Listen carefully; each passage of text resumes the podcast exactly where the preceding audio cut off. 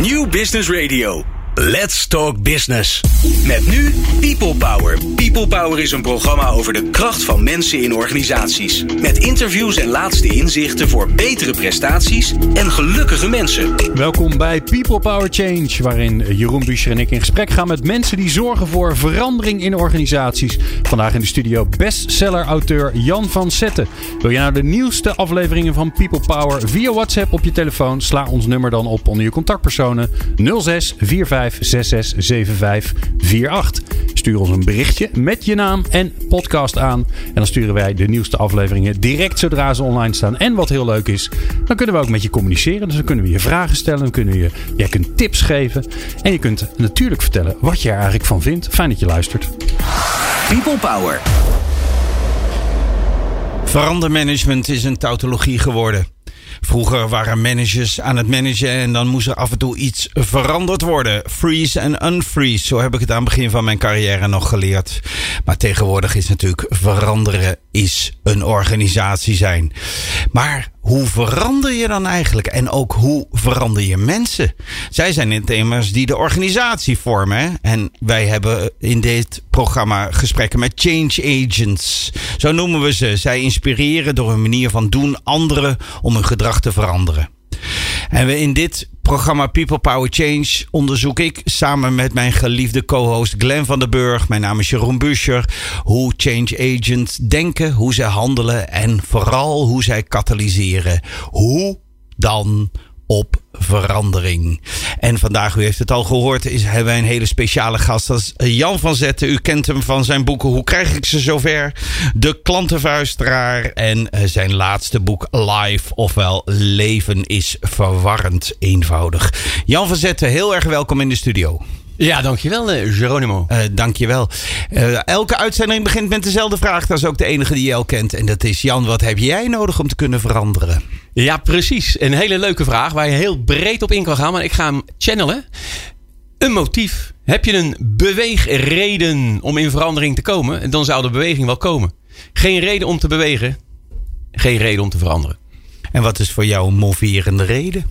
Een moverende reden kan zijn dat ofwel de waarde die ik zelf kan toevoegen of ondervinden stijgt. Dus misschien kan ik door mijn gedrag een beter en leuker leven hebben, krijgen, dan wel een ander daarmee uh, inspireren. En, uh, en hoe waardeer je je huidig leven?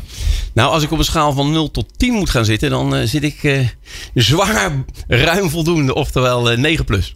Oké, helemaal goed. En uh, de, je, je, onbekende neefje van acht komt bij je. Leek me een echte Jan van Zetten vraag. En die zegt, uh, oom uh, van Zetten, wat doet u nou eigenlijk voor de kost? Ja, precies. Die vraag krijg ik regelmatig van mijn neefjes. Daar heb jij wel een goed punt. En dan zeg ik nou, oom Jan is eigenlijk verbaal banketbakker. En dan begrijpen ze er helemaal niks van. Dus ik ga het ietsje uitleggen. Ik provoceer mensen in hun denken en hun doen. Want in een grijs verleden was je zelf schuldig aan management, heb ik begrepen. Klopt. Je hebt zelfs een volgens uh, de heer Mensburg geheel uh, zinloos MBA uh, achter de kiezen. en, en hoe kom je, hoe kom je van, van, van serieus manager uiteindelijk terecht als banketbakker? Ja, inderdaad. Ja, ik, heb, in, in, ik zeg het wel eens, ik heb ook echte banen gehad, net als jullie, als ik voor mijn publiek sta. En de laatste was, was ik verantwoordelijk voor Alcoa Bouwgroep. En het leukste wat ik daarin uh, vond van mijn werk was. Als ik kwartaalmeetings had, al mijn managers bij elkaar. Om ze dan stevig op te zwepen en uh, het vuur van binnen te ontsteken. Zodanig uh, dat de resultaten daadwerkelijk gehaald werden. En toen zei een van die gasten tegen mij: Waarom ga je dit gewoon niet doen voor je werk, man? Jij vindt het leuk, mensen vinden het leuk. En toen kwam dat Calvinistische remparachute bij mij naar buiten. En die dacht: Ja, je kunt niet de hele dag gaan doen waar je zin in hebt. Totdat je dat gaat doen. En dat doe je nu. En dat doe ik nu. En jij rijdt dan op een gegeven moment naar huis. Of je wordt gereden. Of uh, je staat te wachten op de tram. En, uh, en dan denk je, dit was een hele zinvolle dag die ik vandaag heb gehad. Vertel eens, wat is er dan gebeurd? Ja, dat is een goeie. Een zinvolle dag uh, is als er een komma achter de dag staat. Die moet ik een beetje uitleggen. Als je een, uh, ik doe dan workshops, uh, seminars, hè, lezingen, je kent dat. En de kunst is om er een komma achter te krijgen voor die mensen die daar als deelnemer plaats hebben gevonden. Dus dat ze iets gaan doen met datgene waar we het over gehad hebben. dat weet je natuurlijk nog niet exact aan het einde van de dag. Echter, als ik aan het einde van de dag vraag, jongens, wat ga je dit keer nou net een beetje anders doen, beter doen, leuker doen? dan dat je van plan was. Wat is dat dan? En deel dat eens met je collega en spreek dan eens een waar blijkt dat uit lunchje af. Oftewel, na één week of twee weken, dan bel je elkaar en dan zeg je: hey, wat was dat nou wat je ging doen? En waar blijkt dat uit? En als de energie, zeg maar, die in die komma zit, als ik die meeneem aan het einde van de dag, dus ik heb het gevoel van: yes, die gasten zijn geraakt, dan krijg ik daar vreselijk veel plezier in. En, en waarom is dat leuk? Nou, dat betekent dus dat het zinvol geweest is. Ik hou van en leuk en zinvol. En dat betekent als je ambitie iets meer richting een realiteit kan krijgen. Als je daar een ondersteuning in kan vormen. Op een of andere manier geeft mij dat energie. En ik denk dat. Uh, ja, misschien hangt het wel samen met uh, kleine groeihormoontjes. Als iets groeit, uh, dan uh, begint er al, dat heb ik mij laten vertellen door een neurochirurg, in de hippocampus, de apotheek van de hersenen, al een klein stofje vrij te komen. En groei en verandering ten beste geeft al wat geluk af, zo ook bij mij. Ja, ja. En, uh, en stel, hè, het, ja. niet alles gaat zoals je stelt. Wil je glijdt uit, je slaat op je achterhoofd. En wat blijkt, je kan vanaf nu alleen nog maar directeur zijn van Alcoa. Dan ben je weer terug. Vloep, met de tijdmachine zit je weer in je oude baan. En uh, vraag me niet waarom, maar je kan alleen dat doen. Ja. Wat zou je nu anders doen na die ervaring van al die jaren op dat podium staan? Ja, dat, zou, dat is een uh, korte vraag met toch wel wat nuances in het antwoord. Eén uh, ding zou ik sowieso naar de achtergrond schuiven. En dat zijn de KPI's. De Key Performance Indicators. Ja? Waarom? Omdat die uh, in de praktijk niet echt de moverende beweegredenen blijken voor mensen. Maar het resultaat zijn van ongelooflijk veel plezier hebben in iets te doen. En, ik, en, toen dacht je dat nog wel? Of daar geloofde je toen nog wel in? Ja, ik zat toen nog wel aan de kant dat een rendement op geïnvesteerd vermogen van 15% de kwispeling bij iedereen maximaal zou zetten. nou, nou, dat was dus niet het geval. Hé hey joh. Ja, wel bij de aandeelhouder. Die zat met, nou, het leuke was, ik kreeg ook aandacht als ik eronder zat. En zat ik erboven, hoorde je niks. Ja, ja. Maar kijk, laten we wel wezen. Uh, de mens als motor van de business, dat is natuurlijk superleuk. En uiteindelijk ontdek je dat natuurlijk in die banen ook. Ja, en dan op een gegeven moment uh, sta je jezelf toe. Heel belangrijk woord. Jezelf toestaan dan om uiteindelijk dat te gaan veranderen ten goede in je leven. En dan gewoon maar eens uh, desnoods een manier te ontdekken die niet werkt. Oftewel op je snuit, op te staan en dan gewoon dichter bij je doel te komen. Ik, de, het linkt ook, ik, ik ken je een beetje en ik heb je dat wel vaak horen zeggen. Dat jezelf toestaan en doen wat je echt wil. Ja. Dat, dat heeft een belangrijke rol in jouw leven gespeeld. En dat is ook een belangrijke rol speelt dat in jouw verhalen die je vertelt. Want ik, mm -hmm. ik zou jezelf een verhalenverteller noemen. Ja, verhalen die. Inspireren om in beweging te komen. Ja. Wat, wat, wat, uh, wat, hoe is dat bij jou verlopen? Hoe ben jij eraan toegekomen dat je jezelf... Ja, op een gegeven moment zeiden ze van... Je moet, maar, je moet die verhalen maar ergens anders gaan vertellen. Maar wat heeft gemaakt dat jij dat durft en daar staat en dat bent gaan doen? Ja, nou kijk, uh, dat is wel een proces. Dus je vraagt zeg maar één antwoord. Het is een beetje een proces. Als je op een gegeven moment echt bewust wordt van waar ben ik nou uh, mee bezig, dan heb je nog niet alle inzichten. Maar je voelt wel, dit is niet wat ik wil blijven doen. Ik krijg daar niet echt energie van. Dus dat is een richting aanwijzen. En is dat een talent, die, dat voelen? Nou ja, ik denk dat je af en toe wel even uh, stil moet staan in de beweging. Hè? Om maar eens een, uh, wat anders te noemen. Als je stil zit in de beweging en je vraagt gewoon die dingen aan jezelf. Krijg je hier nou energie van? Wil ik dit langer blijven doen? Enzovoort, enzovoort. Dan moet je ook durven antwoord geven. En toen dacht ik, ja Jan, wees nou eens eerlijk man. Jij wil veel dichter op die mens kruipen dan dat je nu uh, kan zijn. En dan zie je ook wel op een gegeven moment krijg je natuurlijk ook wat meer inzichten in hoe zit dat dan en waar word je dan door aangedreven. Nou, wat ik net al zei, ik vind het leuk om mensen zeg maar een beetje in de fik te steken aan de binnenkant, zodat ze van binnenuit een beetje gaan uh, draaien. Maar ja, dan komt de vraag, leuk, maar hoe dan? En heel kort door de bocht, een, uh, een uh, triggerende gebeurtenis. Ik stond de meiden te trainen uh, op het hockeyveld. Die meiden van mij waren heel klein. Ik had geen verstand van hockey. Maar mentaal kon ik ze wel een beetje gek krijgen. Jan Verzetten uh, geeft nu een hoogte van ongeveer 30 centimeter. dames en Dus die meiden we zijn nog echt wel heel klein. Ja, ja ze waren, we waren echt de kleintjes. En uh, ik weet nog heel goed. We stonden met 1-0 achter in de eerste wedstrijd. En ik vroeg aan die meiden, kijk elkaar eens aan. En zie je iemand vol bezweet staan? Of zie je dat niet? Nee, niemand. Ik zeg mooi, dan is dit de verandering voor de tweede helft. Let op, verandering. Ik zeg, zorg dat er altijd een blauw hemd bij het balletje is. En zorg dat je aan het eind van de wedstrijd gigantisch bezweet bent, want dan heb je gewerkt. Nou, wat gebeurt er? We stonden trouwens 2-0 achter. We scoren één keer. En aan het eind van de, uh, tweede, van de wedstrijd heb ik gezegd: als je nu naar huis gaat en je ouders vragen hoe is het geweest, dan zeg je: we hebben de tweede helft gewonnen met 1-0. En als ze dan vragen wat was de eerste helft, dan zeg je: gevoelens fressen. Zij begrijpen wat het is. maar het leuke was, toen stond er een kerel langs de kant. En dat was toen van een eh, bedrijf in Dordrecht. We zullen geen namen noemen. En die zegt tegen mij: hey gast, doe jij dit ook bij volwassenen? Natuurlijk, zeg ik. Hartstikke leuk. Wil je dat eens bij mijn volwassenen doen? Ik denk, hé, hey, ik krijg nou wat. Dus toen heb ik uh, eigenlijk een eerste uh, opdracht aanvaard terwijl ik nog aan het werk was in mijn normale job. Nou, hm. jongen, dat was zo gaaf. Ik denk, uh, we gaan hier iets mee doen. Maar ik durfde het niet. Hè. Ik zeg er even eerlijk bij. Hè. Ik durfde het niet. Want ik dacht, wow, ik had een baan met, met opties. En uh, je kent het allemaal wel, groot uh, kantoor. Hè. En toen zei mijn vrouw tegen mij destijds: Wat kan er misgaan, vriend? Maak me eens gek. Ik zeg, nou, dan moeten we de hut verkopen als het misgaat. Oké, okay, doen we. Wat nog meer? Zeg, ja, dan moet ik weer een baan zoeken. Prima, dat doen we. Wat nog meer? Toen stond ik met de mond vol tanden. Ik denk, wat beter een watje verzetten. Toen kreeg ik een boekje mee van. Dat was wel leuk. Even Eagles need a push. Dus ook een adelaar, die heeft een zetje nodig. Die adelaar heeft een toptalent. Komt uit zijn ei. Kijkt over de rand, schrikt zich te pletter en gaat terug. Dus zijn talent kan hij nooit ontdekken als zijn moeder hem geen sidekick geeft. Dus pok, daar gaat hij. Maar wat doet die moeder? En dat vind ik wel mooi in de natuur. Die maakt een sidevlucht om te kijken of ze hem niet te snel eraf geschopt heeft. Want dat zou lullig zijn. Zouden wij met elkaar ook eens moeten doen. Dus als we nou een verandering ingaan, moet je elkaar gewoon eens een sweeper geven. Niet bang zijn, doe het toch. Maar blijf een beetje bij elkaar in de buurt. Weet je wel? Dat je zegt, wacht even. Vertrouw mij, ik ben nog in de buurt.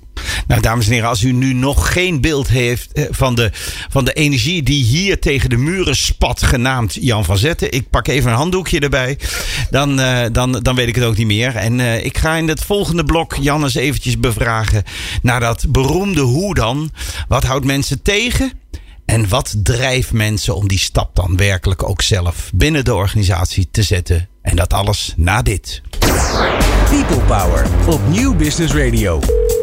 Ik ben Mark Jansen, senior medewerker Learning and Development bij Paresto, de cateraar van het ministerie van Defensie. En in mijn organisatie verdwijnt elke mist en de lucht wordt steeds blauwer, omdat ook ik luister naar People Power. Meepraten of meer programma's? people-power.nl Hoort u dus van iemand die er niet voor betaald wordt. Uh, welkom terug bij People Power Change. We zijn in gesprek met Jan van Zetten. En zoals altijd in People Power Change kijken wij hoe de katalysator voor verandering tot die verandering brengt. En Jan, uh, jij hebt net in het eerste gedeelte verteld eigenlijk over, over jouw energie en kracht. En ook klapperende tandjes om die stap naar jouw eigen verandering, voor, een, voor jouw belangrijke verandering te zetten. Andersom, wat weerhoudt mensen om zich door te ontwikkelen, die ziel aan te boren, die energie bij zichzelf aan te willen gaan. En dat te gaan doen, behalve dan wat je voor de, uh, voor de break zei, uh, de, de, de, hypotheek en, uh, en, en alle instrumentele excuses die we kennen. Maar er zit ook iets in die mensen wat hen tegenhoudt. En ik weet dat je het in je verhalen daar vaak over hebt. Wat houdt mensen tegen? Ja, um, wat houdt mensen tegen? Ik zou bijna zeggen, uh, want ik ben nogal chronisch positief verklaard, uh, lately. Dus uh, waar wachten ze op? Want de vraag is, is het weerstand of is het leerstand? Ga ik uitleggen hoor. Um, als ik de binnenbocht neem met het antwoord op jouw vraag. Dat is een hele simpele, maar daar maak ik me niet zo simpel mee af. Dan is het een vorm van angst. Ja? Alleen die, die kent zoveel facetten, uh, die vorm van angst, dat je dus, dat is razend interessant om erachter te komen uh, waarom mensen niet doen wat ze wel zouden willen. Voordat ik daarop inga, wil ik toch nog wel een kanttekening bij de vraag maken. Wij zitten heel vaak in de hoe dan vraag en doe dan tegen de, noem het maar, medewerker, collega. Uh, hoe dan en doe dan zijn cruciaal Echter, daarvoor zit eigenlijk de vraag: waarom eigenlijk en waar gaat dit over? Wij gaan over het algemeen zo snel uh, dat wij bypass management plegen op anderen en ze in de doe zetten, terwijl iemand nog niet eens uitgelegd krijgt wat de visie is Waarom achter dan? dit hele verhaal. Precies. Dus ik zeg ook wel eens tegen mensen: als je baas nou morgen uh, de vergadering inkomt, stel hè, je inspirator motivator heet dat tegenwoordig, en die zegt: jongens, we gaan vanaf nu clean, lean, mean, six sigma in het bedrijf introduceren. En jij denkt: gloeiende kaars, man. Het ene project is nog niet af, of ze rossen de andere verandering er al in.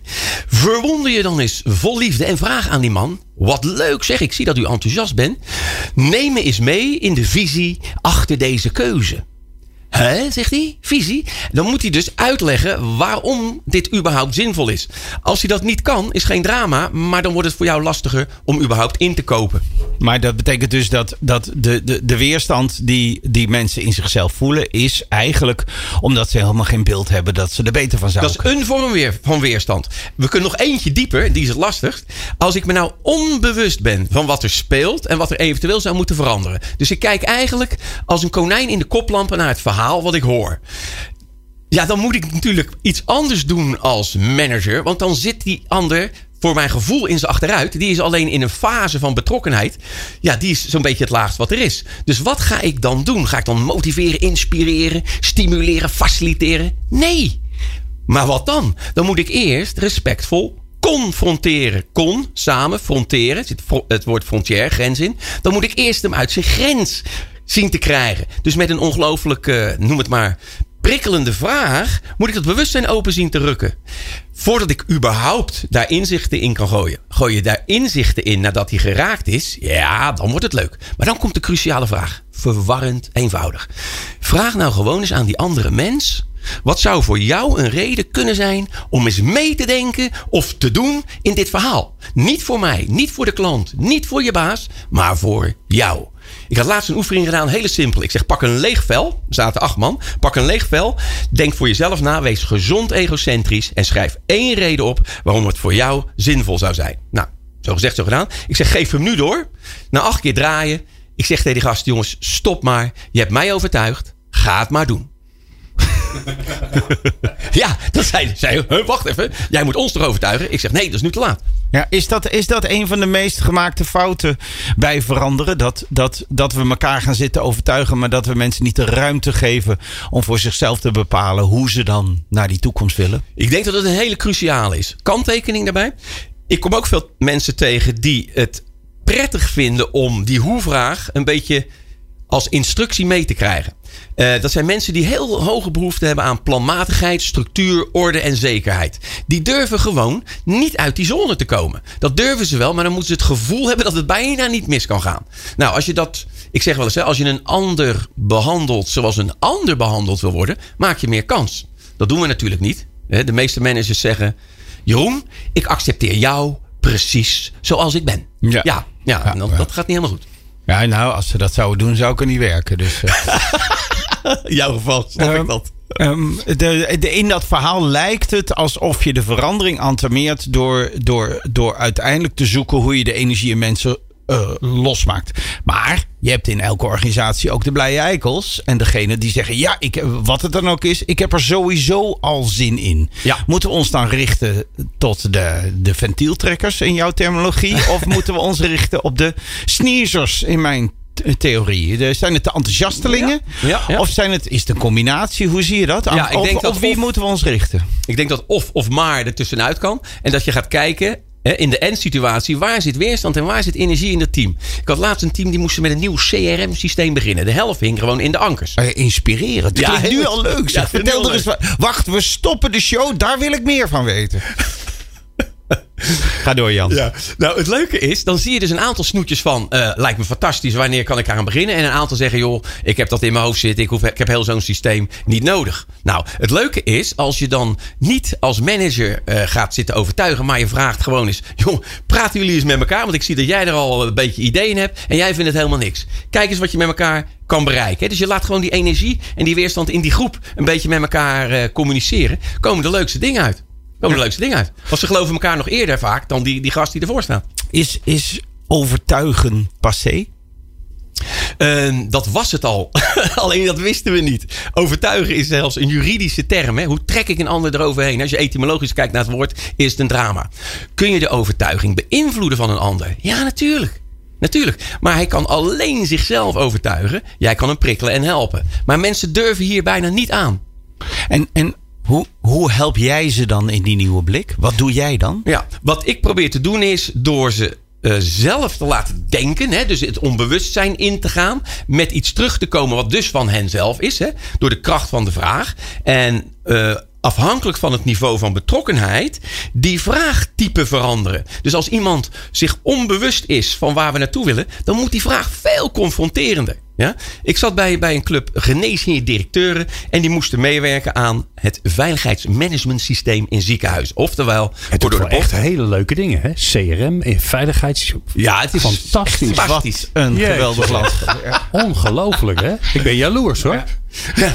Hou even vast, want we zijn er nog niet. vast. Nee, Nou, het leuke is, dus daar zitten van die vijf van die grote bazen. En ik denk, laat ik nou eens kijken waar ze zitten ten opzichte van hun opdracht eh, via de minister. Hè? Dus hoe breng ik vermijdbare ongevallen terug in het ziekenhuis? Moet je opletten. Dus ik zeg tegen die gasten, jongens, allemaal prachtig, gaat een hoop geld in zitten, maar er gaat maar 1,9% fout in die ziekenhuizen. Kom op, joh.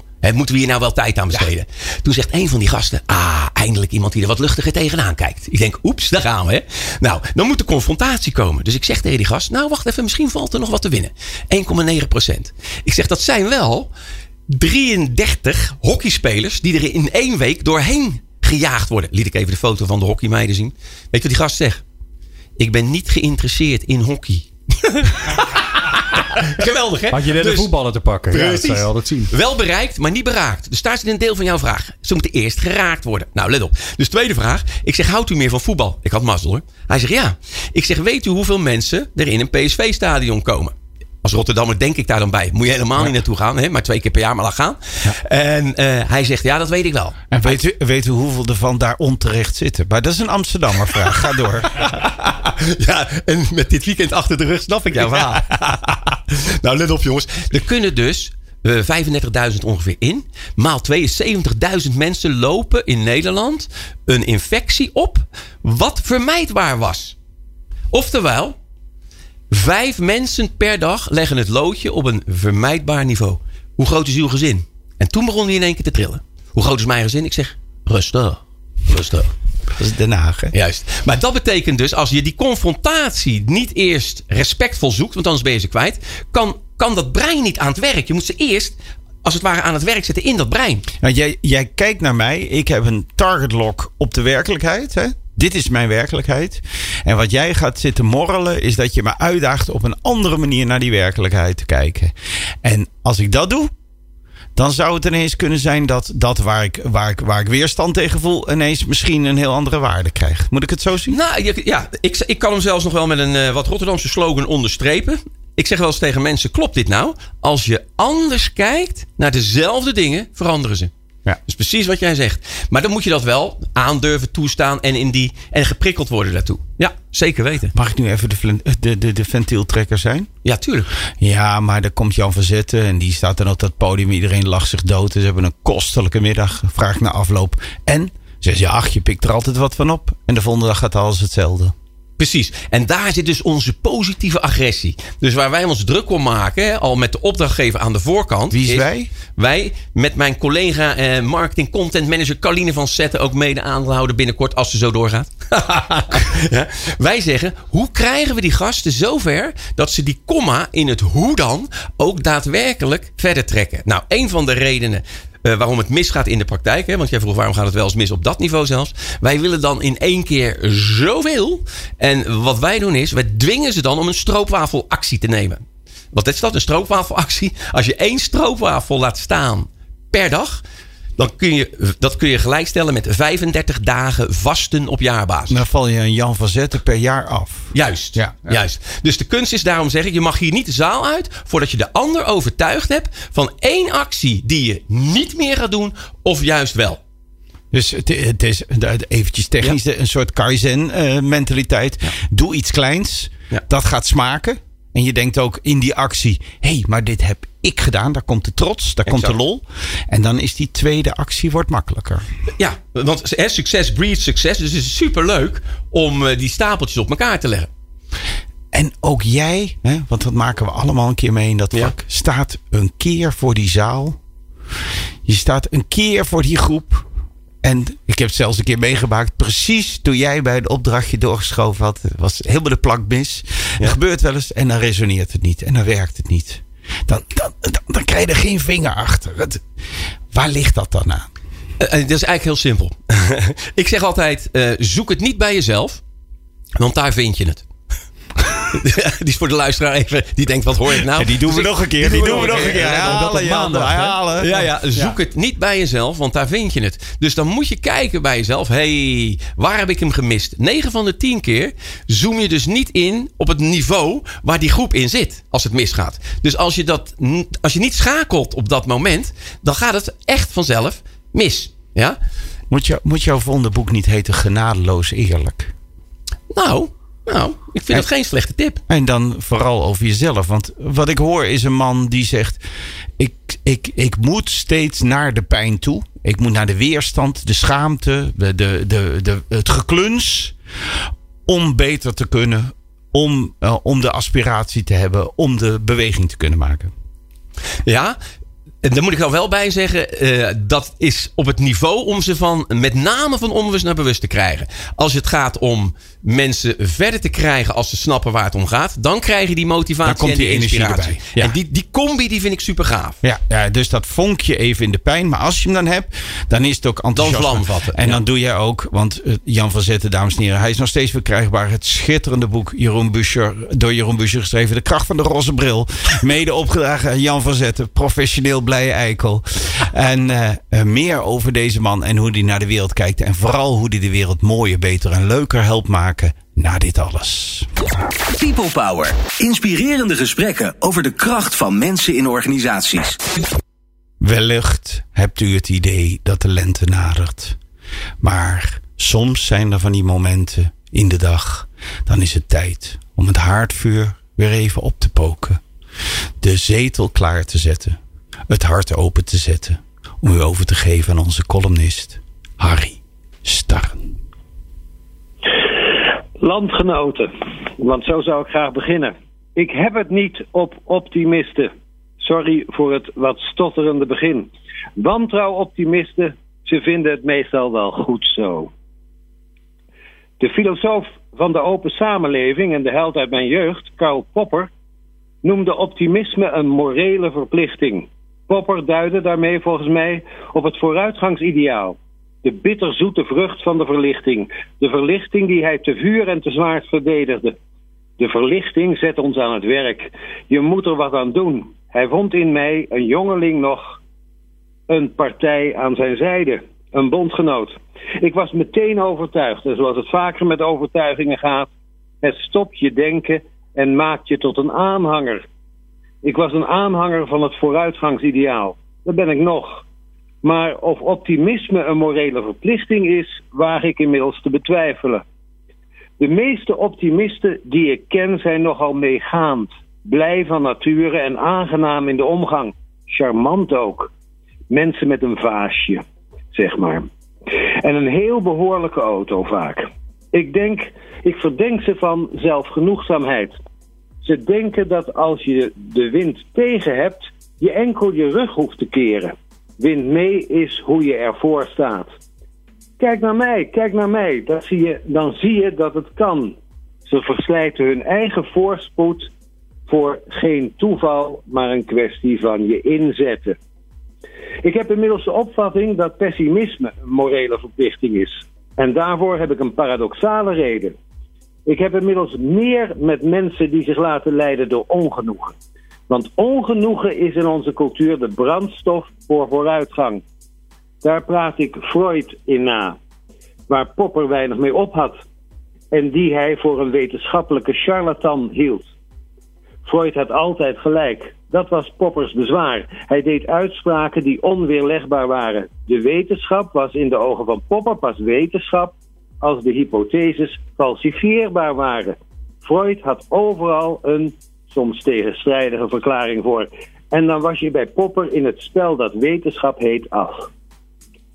Dan word je wat je zegt ten diepste onwetenschappelijk. Dan schrijf je fictie op zijn best, zei eh, Popper. Nou, dat moet dan maar, ben ik nu geneigd te zeggen. Dan maar fictie. Ongenoegen, weerzin tegen de bestaande situatie is een bron van creativiteit. Daar vraagt onze tijd en naar ik vermoed elke tijd om. We moeten ons ongenoegen koesteren, een zeker pessimisme dus.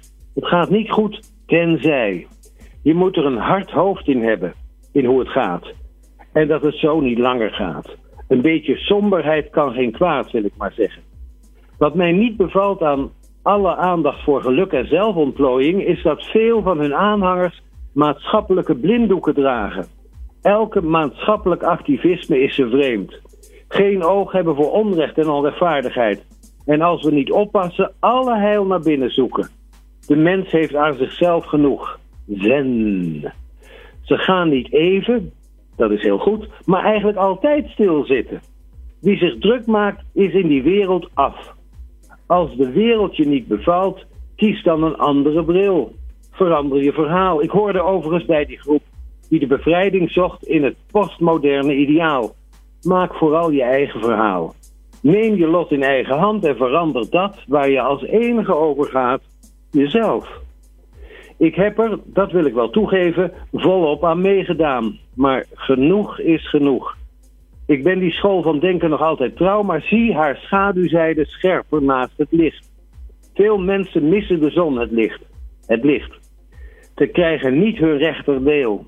Er klopt iets niet. Er gebeurt ons collectief iets wat mij vaak bij yoga gebeurt. We zijn in slaap gevallen. Na de triomftocht van ons innerlijk universum stel ik voor de blik weer eens naar buiten te richten. Juist als het ons goed gaat, neemt onze eigen situatie ons gemakkelijk het zicht op de situatie van anderen. We kunnen ons er niks bij voorstellen. En hoe die situatie van anderen samenhangt met die van ons. We zijn politiek monddood. Veel mensen worden zoet gehouden met zelfontplooiing en doe-het-zelf-geluk. Met een voortdurend benadrukken van de eigen verantwoordelijkheid ontlopen wij de verantwoordelijkheid voor elkaar. En verklaren we onrechtvaardige verschillen al snel voor niet zo relevant en strikt persoonlijk. Wat erg voor jou. Voor jou. Toen ik in een lezing een rijtje onrechtvaardigheden noemde in een gezelschap van gelijkgestemden in Amsterdam-Zuid, gebeurde dit. Ik werd door een voor een opgewonden standje versleten. Passie is prachtig, maar mijn betoog werd aangeduid als agressief. Toen zei een van de aanwezigen om mijn gedrevenheid te temperen: Je bent wel erg radicaal, Harry, zo ken ik je niet. Ons gezelschap hield van redelijke betogen. En als opgewonden werden, werden we dat hooguit over iets dat geen gezicht uit. Over CO2. Ons, om hoeveel mensen gaat het in Nederland helemaal? Een zielsverwant in het gezelschap schoot mij te hulp en noemde de vraag getuige van een dubieuze moraal. Als het om weinig mensen gaat die het slecht gaat, is het vreemd dat we er nog niks aan hebben gedaan. En als het om een groot aantal gaat, dan moeten we er helemaal snel iets aan gaan doen. Daarom voor de mensen die alleen statistieken geloven, 188.000 mensen werken onder het minimumloon. 370.000, nee 387.000 kinderen in Nederland leven op of onder de armoedegrens. Inmiddels gaat nog maar 73% van wat we samen verdienen naar de factor arbeid en 26% naar de factor kapitaal. De vergoeding voor de factor kapitaal is in de afgelopen decennia verdrievoudigd. Die verhouding is nu gelijk aan de tijd die historici het roofkapitalisme noemden. We hebben een begrotingsoverschot van anderhalf procent. We kunnen als overheid gratis geld lenen. Toch is er een groeiende woningnood en geven steeds meer jonge mensen de helft van hun inkomen uit aan huur. Ik woon in Amsterdam en bezit onroerend goed. Met mij gaat het uitstekend. Het tekort aan betaalbare huizen heeft mij rijk gemaakt. Buiten is veel gaande en ook in onszelf valt veel te ontdekken. Maar als je niet oppast, is die gang naar binnen een truc. Dan worden we druk met onszelf en vooruit ook met het klimaat. Ik stel hernieuwde belangstelling voor. Belangstelling voor sociale onrechtvaardigheid. En onze eigen rol daarin. Want ik denk dat er reden is voor pessimisme. Over hoe het met ons, als we ons best niet gaan doen, hoe het met ons verder moet. De optimisten hebben gelijk. Maar alleen omdat er genoeg pessimisten zijn die bereid zijn er wat aan te doen. Dankjewel, Harry Starre. People Power. Jan, kom van die tafel af. Op deze rokende puinhopen van onze optimistische blik, zojuist door Harry Starre eigenhandig in de fik geschoten, ehm, vraag ik aan eh, mijn gast Jan van Zetten in het programma People Power Change. Onze man van, met onstuitbare energie die als uh, veranderkatalysator volgens mij op zoek is naar dat brandend vuur. Ben jij eigenlijk een optimist? Durf ik bijna niet meer te zeggen. Ja. Eh, ja, ik eh, ver- verslijt me daar, eh, zelf daar wel bij. Kijk, eh, kleine toelichting. Als je gewoon diep genoeg onder al het gedrag duikt, al het gedoe, hè, want we hebben het over hoe doen, hoe dan, hoe dan, doe dan. Dan zie je twee aandrijfassen. Is niet nieuw wat ik zeg, maar het helpt je als je er iets meer mee zou doen. Eén, al het gedrag wordt aangedreven door het vermijden van pijn, hè, dus eh, mentale pijn lichamelijk, en het binnenhalen van plezier. Nou, eh, dus je hebt pessimisme en optimisme heb je gewoon hartstikke leuk nodig. Als je vraagt aan iemand, als je nou niet meegaat hè, in deze beweging, kijk dan eens naar de toekomst, van een jaar verder. Wat zou er dan veranderd zijn? Nou, zegt iemand, niks. Ik zeg, nee, dat denk ik ook niet. Twee jaar. Ja, dan moeten we wel opgaan, let de wand. Drie jaar. Dus je kunt gewoon met gezond pessimisme de pijn creëren die nodig is om gedrag te triggeren. Is niks mis mee. Eh, dus ik ben een optimist. Waarom? Omdat ik geloof dat dat werkt. Ik ben optimistisch over pijn. Erger kan je het niet maken. en de andere is hoe de, het verlangen om plezier binnen te halen. Ja, dat is die andere. Dus als jij vraagt aan iemand, joh, wat zou er ongelooflijk beter gaan als wij die stap eens durven zetten? Heb jij beeld? Neem eens mee. Nou, zegt hij, ja, kijk, eh, en er komt wat. Dan zeg ik, ja, je hebt wel een punt. Is er nog meer? Oh, stop maar. Dus als je allebei die cilinders laat draaien. En bij die een heb je wat meer pessimist nodig. En bij de ander wat meer optimist. Maar als je jezelf niet veroordeelt, blijf je kijken. Ja, dus ik veroordeel me niet tot optimist, maar ik ben wel optimistisch. Ja. Als, je, als je naar organisaties kijkt eh, in, in dit tijdsgevricht, hè, dan worden ze platter. Dan komt er steeds meer zelforganisatie, zelfsturing. Net meegewerkt aan de leergang sturen op zelfsturing.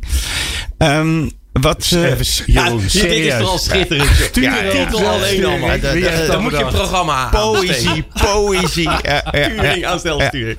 Ja, ik zou ik, ik, ik Dus de opperde, opperde om het eh, bevel tot zelfsturing te noemen, maar dat eh, ging men niet in is- mee. Het is alsof je een kalkoen gaat, gaat leren hoe hij zichzelf klaar moet maken. Ja, nou ja, ik noemde het ook ontbossing ter, ter gunste van de bossen. Zo, Ja, ja, zo ja. klinkt het een Ja. beetje. Ja. Maar goed, eh, deze organisaties worden meer agile en zelfsturend, et cetera, et cetera.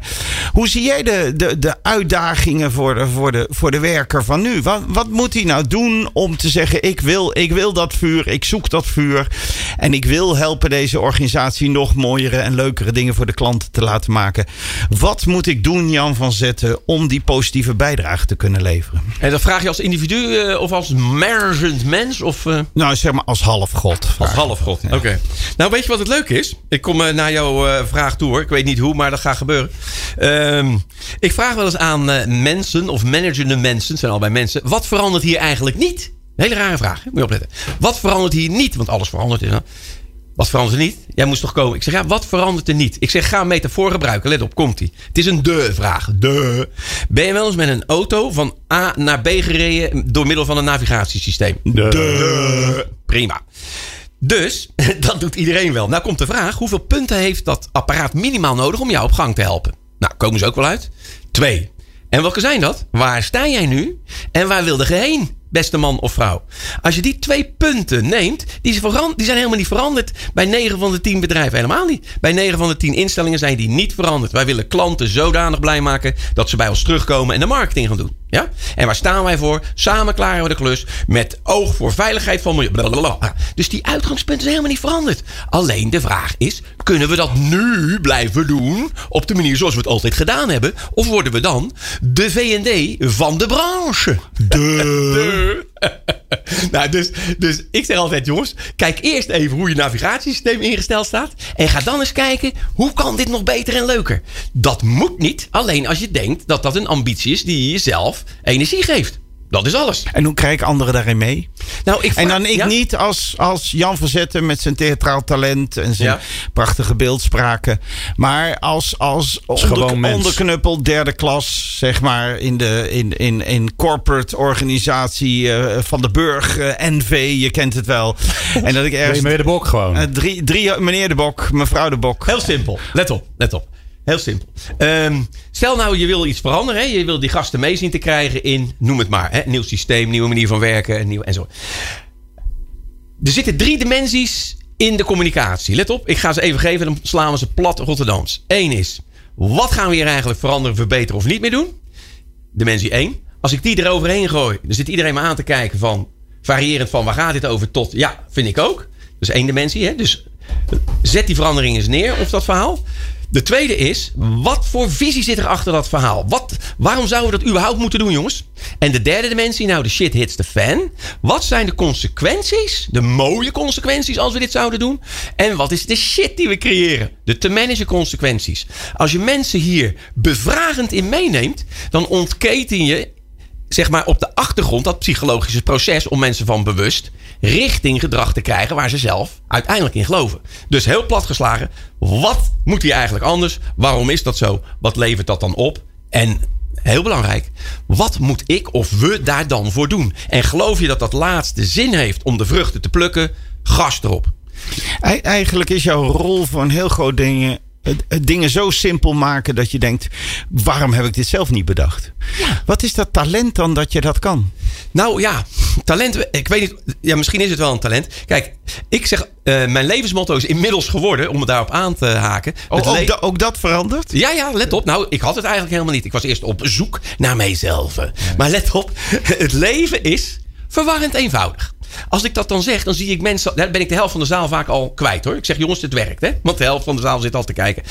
Eh, echter, als je verwarring ziet als het voorportaal van nieuwe inzichten. dan ga je een andere beleving creëren. Dus het voelt niet prettig soms. Alleen als je het aandurft, kom je in een gebied waarin je dingen kan ontdekken. Ja? Dus als jij zegt tegen mensen van tevoren. Ik geef je een voorbeeld. Als je van tevoren mensen gelijk geeft in hun emotie van weerstand. Hè, dat gaat als volgt. Jongens, we gaan het anders doen. Let op, ik heb een mooi verhaal. Als het goed is, gaat de helft hiervan in de ankers. De andere helft denkt, ik begrijp hier niks van. Dan zijn we eigenlijk al rond. Maar een paar procent zegt misschien leuk. Dus die weerstand die gaat komen. Dus laat het komen tijdens het verhaal. Dan gaan we dadelijk kijken wat we ermee kunnen doen. Dit is heel raar wat ik nu zeg. Dat doet bijna niemand. Nee, mensen gaan uitleggen waarom het goed is. De argumenten die komen zijn vooral bedrijfsmatig fantastisch. Maar als er gewoon shit opkomst is, zeg dan gewoon jongens, er komt gewoon shit. Daarna komt er wel iets moois. Maar let op, we gaan eerst de shit in. Hier komt ie. Het is ook overgeven aan dat je niet alles hoeft te weten, te beheersen, te kunnen voorspellen. Wat managers nog alles doen. Hè? Die beweren dat er op die spreadsheet precies staat wat er gebeuren gaat. Ik zeg wel eens, wees eens op een zekere manier onzeker. Ja. Ja, en je kan ook op een onzekere manier onzeker zijn. Dat klinkt ongeveer zo. Eh, ja, jongens, ja, ik weet het ook niet allemaal. En de holding die wil het. Weet je wel? Of je zegt, vrienden, ik heb een duidelijk beeld voor me. Maar hoe we daar moeten komen, doe even mee, hè. Want er valt nog heel wat te bedenken. We spoelen twintig jaar vooruit. En, eh, en Jan van Zetten die kijkt terug op zijn leven. En die, eh, die schrijft zijn laatste boek. En dat boek dat is één regel lang. Want eh, we lezen in dikke boeken meer. En, het, en, de, en de titel die, die, die verleidt tot lezen. Doe ze gooi. Ja, let op. De titel is Het is nog simpeler. En in de strapline staan drie dingen. Als je iets wil weten, vraag het. Als je iets wil zeggen, zeg het. En als je iets wil doen, doe het met respect als vangrail. Succes. bij deze. Wij eh, stappen uit deze eh, rollercoaster. Ik klik de safety hendel van mij vandaan. Met een zucht stap ik licht, misselijk en toch ook wel weer heel gelukkig van de thrills uit deze, ja, eh, zeg maar eigenlijk Disneyland Eat Your Heart Out Joyride van een uur. Ik dank oprecht mijn vriend en collega Jan van Zetten.